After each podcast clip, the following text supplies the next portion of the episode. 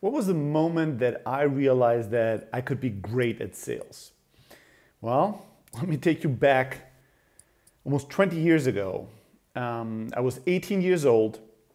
I was living in the south of Germany, Greek background. I'm this like super young kid, lots of gel in my head. I have two earrings, and I had you know, studied the financial markets and stock trading for a couple of years. I'd read you know, lots and lots of books. And I made some investments and I made some money and thought that I could be really great at advising people on their investments. Now, my assumption at that point, when I went into business for myself, was that um, I would probably be advising immigrant families on how to invest their money better because I thought that they were an underserved market and really didn't understand money well. But very quickly, one of the first appointments that I got through a recommendation was to um, a German family. And the south of Germany is incredibly conservative. And so I, I, never really thought that you know, Germans would want some kind of a young Greek kid with no credentials to be advising them. But I thought, what the hell? And I, I started driving to that appointment. And this, this is back in the day where you really couldn't like stalk people on social media. Social media didn't exist. You couldn't really figure out about anything about people online. You couldn't really get like um, Google Maps to get directions somewhere. You'd like write out their address and find it on the map and, and try to make it there. And back then, all my money was in investments. I came from very, very humble kind of upbringing. And I was still driving the very first car I had ever bought, which was a Volkswagen Golf car that I bought for 300 euros, right? Just let that sink, sink in. A 300 euro car, 300 buck car with a rainbow steering wheel that looked like a piece of shit, which is exactly what it was. And I remember arriving at that address and looking around and realizing that this was a farm. And I remember parking a bit further away from the farm because I didn't want them to see what kind of a car I was driving. I remember looking in the rear view mirror and saying to myself, this is gonna suck. This isn't gonna go well. Like in my mind, I imagined this hyper conservative older German family that would open their door and then see this gelled up two earrings 18 year old child and they would laugh at me and they would um, tell me to f off and they wouldn't want to hear any of my ideas about investments and money management.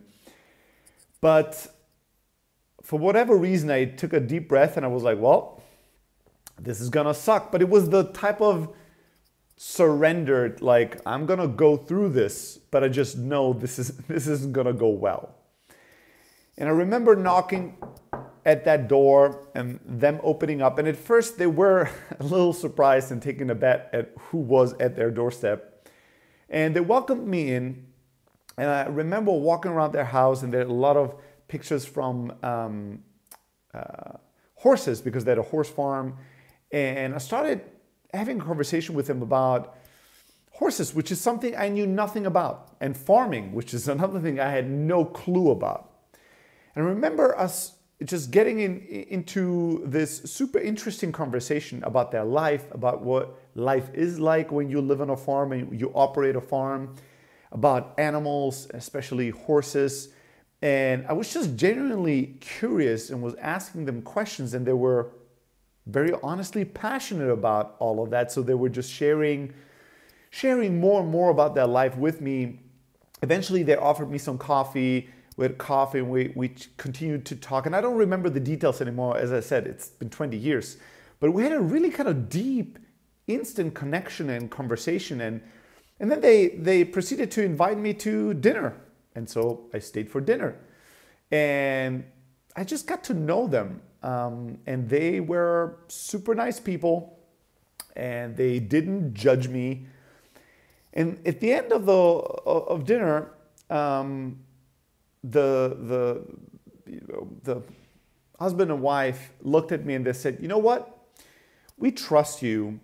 why don't you just take all our financial documents with a, a couple of um, folders with kind of all our insurances, our stock investments, everything that we have. Why don't you take that with you and you study it and you come back and tell us what you think we should do?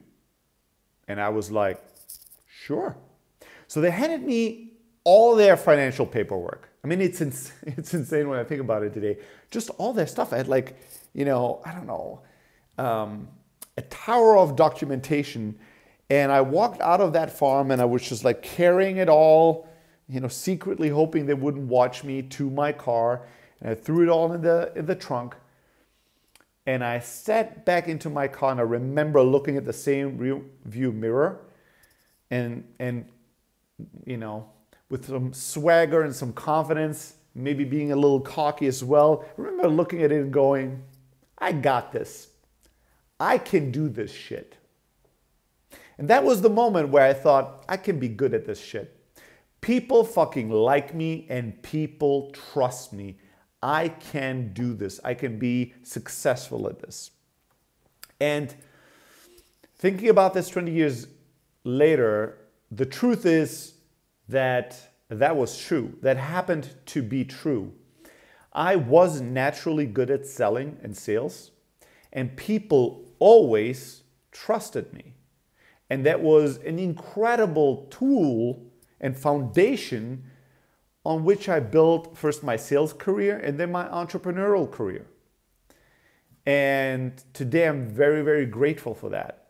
And I ended up, by the way, exclusively having, you know, 50 years old and older clientele, almost exclusively kind of German upper middle class families as my clients, the, the types of clients that I would have never believed I could have and that would want to trust me with their financials and with their investments.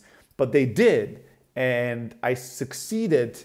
And with a lot of luck, fortunately, in hindsight, back then I thought I, I, knew everything about stock investments. In hindsight, I know I was just very lucky. But most of my clients did fairly well with the investments that I presented to them.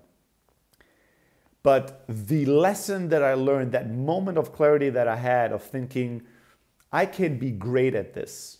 People trust me. And this is something I, I, I just didn't know before. It was not intuitive to me.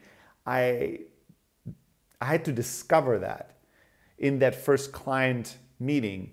That was a very empowering emotion that really propelled me forward, and I'm really grateful for that. Now, one thing looking back that's interesting is that it is true that people always gave me trust up front but it is not true that I earned their trust or that I deserved it in many cases. Now, the, the, if I think back why people trusted me, I can only, can only assume it was that they could sense that I was honest and they could sense that I cared. They could sense that I, that I was authentic and truthful, but also they could probably sense that he was somebody incredibly ambitious that has the heart of the right side. So probably this person is going to go far and we might want to work with this person. This person seems like a winner. This person seems like somebody that's going to attract success, driven, ambitious, but also a good human being. I don't know if that's really true. I don't know what they were thinking. It's comical to me when I think about me driving up with a 300 euro car way too much gel in my hair and earrings and like a cheap suit and having people trust me that had hundreds of thousands in stock portfolios and investments and in assets uh, it's it's comic I, I don't know why they connected with me and they trusted me but they did and, I, and my assumption is that it was that they were sensing that. And that was true. I did have the heart at the right side. I didn't want to take advantage of people. I didn't want to lie to them. I wanted them to succeed. I wanted to create value. I wanted to do big things by helping people, not by taking advantage of them. So in that sense, the trust they would, you know, give me was the intuition they had was right. But I didn't always earn or deserve that trust because I didn't have the discipline at that time of my life to always keep my word, to be a man of my word, and to follow through and follow up with all my commitments. So oftentimes I would just be a mess. I would, I would literally, that became my mojo is I would always just take all the financial paperwork from people from their homes. I mean, it's insane. If I lost it or if I never came back, what would I have done? But people would always give me all of that. I would analyze it, come back, give them advice of what they should do. And then oftentimes, because I was too lazy and I hated paperwork, I hated everything that was administrative, I hated detailed work, I would just have people sign blank contracts. Like I would tell them what it is, what you know, fund I wanted them to invest in, what investments I wanted them to make, and then I would have them just sign the contracts without filling out all the details. And I would tell them I'll fill the details out later in the office. And they would just sign it blank. I mean, again, that's insane. It's not smart. It's not the right thing to do. And it was a little bit of an ego boost as well. I would, you know, knowing that I had that power, that I could make people trust me so much, they would just give me that blank signature and trust that I will fill in all the correct information. I love that. And it played into my laziness of not wanting to sit there and fill out everything in detail. I was like, ah, I'm going to do that later. Now, often that later was a mess. Like instead of like getting the paperwork done that very day or the very next day, sometimes I would get it done a week later, two weeks later. Sometimes I would forget some crucial information. Um, I was a mess in many ways. Like I would make appointments and reschedule them multiple times just because I didn't feel like going to work or dealing with a certain client at a certain day, I would make little mistakes with contracts and these contracts would come back and I would have to go through the shame exercise of going back to the client have them sign again a contract because the original one had some mistake or something. Like I was a mess in the back end. And I didn't earn the trust because I didn't have the discipline to always keep my word when I told people I'm going to fill this all out tomorrow and we're going to be done with this. I didn't. Sometimes it would take me a week, sometimes two weeks. Um, when I told them I would call them at a certain time or I'd show up for a follow up appointment, sometimes I wouldn't. I would just cancel the very last minute before. So I was an asshole. And it, again, not because I had bad intentions, just because I wasn't the master of my own emotions and I would always let my mood dictate what I would do and wouldn't do. And I just never wanted to do the detailed work. I never wanted to do the follow up work. I loved connecting with a client and getting to know them. I loved pitching them the big idea. I loved feeling their trust. I loved closing the deal. But I hated everything that came afterwards, which was taking care of keeping my word taking care of the details, working on time, uh, being on time, and delivering the work without mistakes. And it took me a long time to correct that and to improve on that. And I think that that's not that unusual. If you think about something you have always been good at, if you're in sales, ask yourself when was the moment you realized I could be great at this? I could be good at this. I could really make a career, I could make a fortune. I can do this.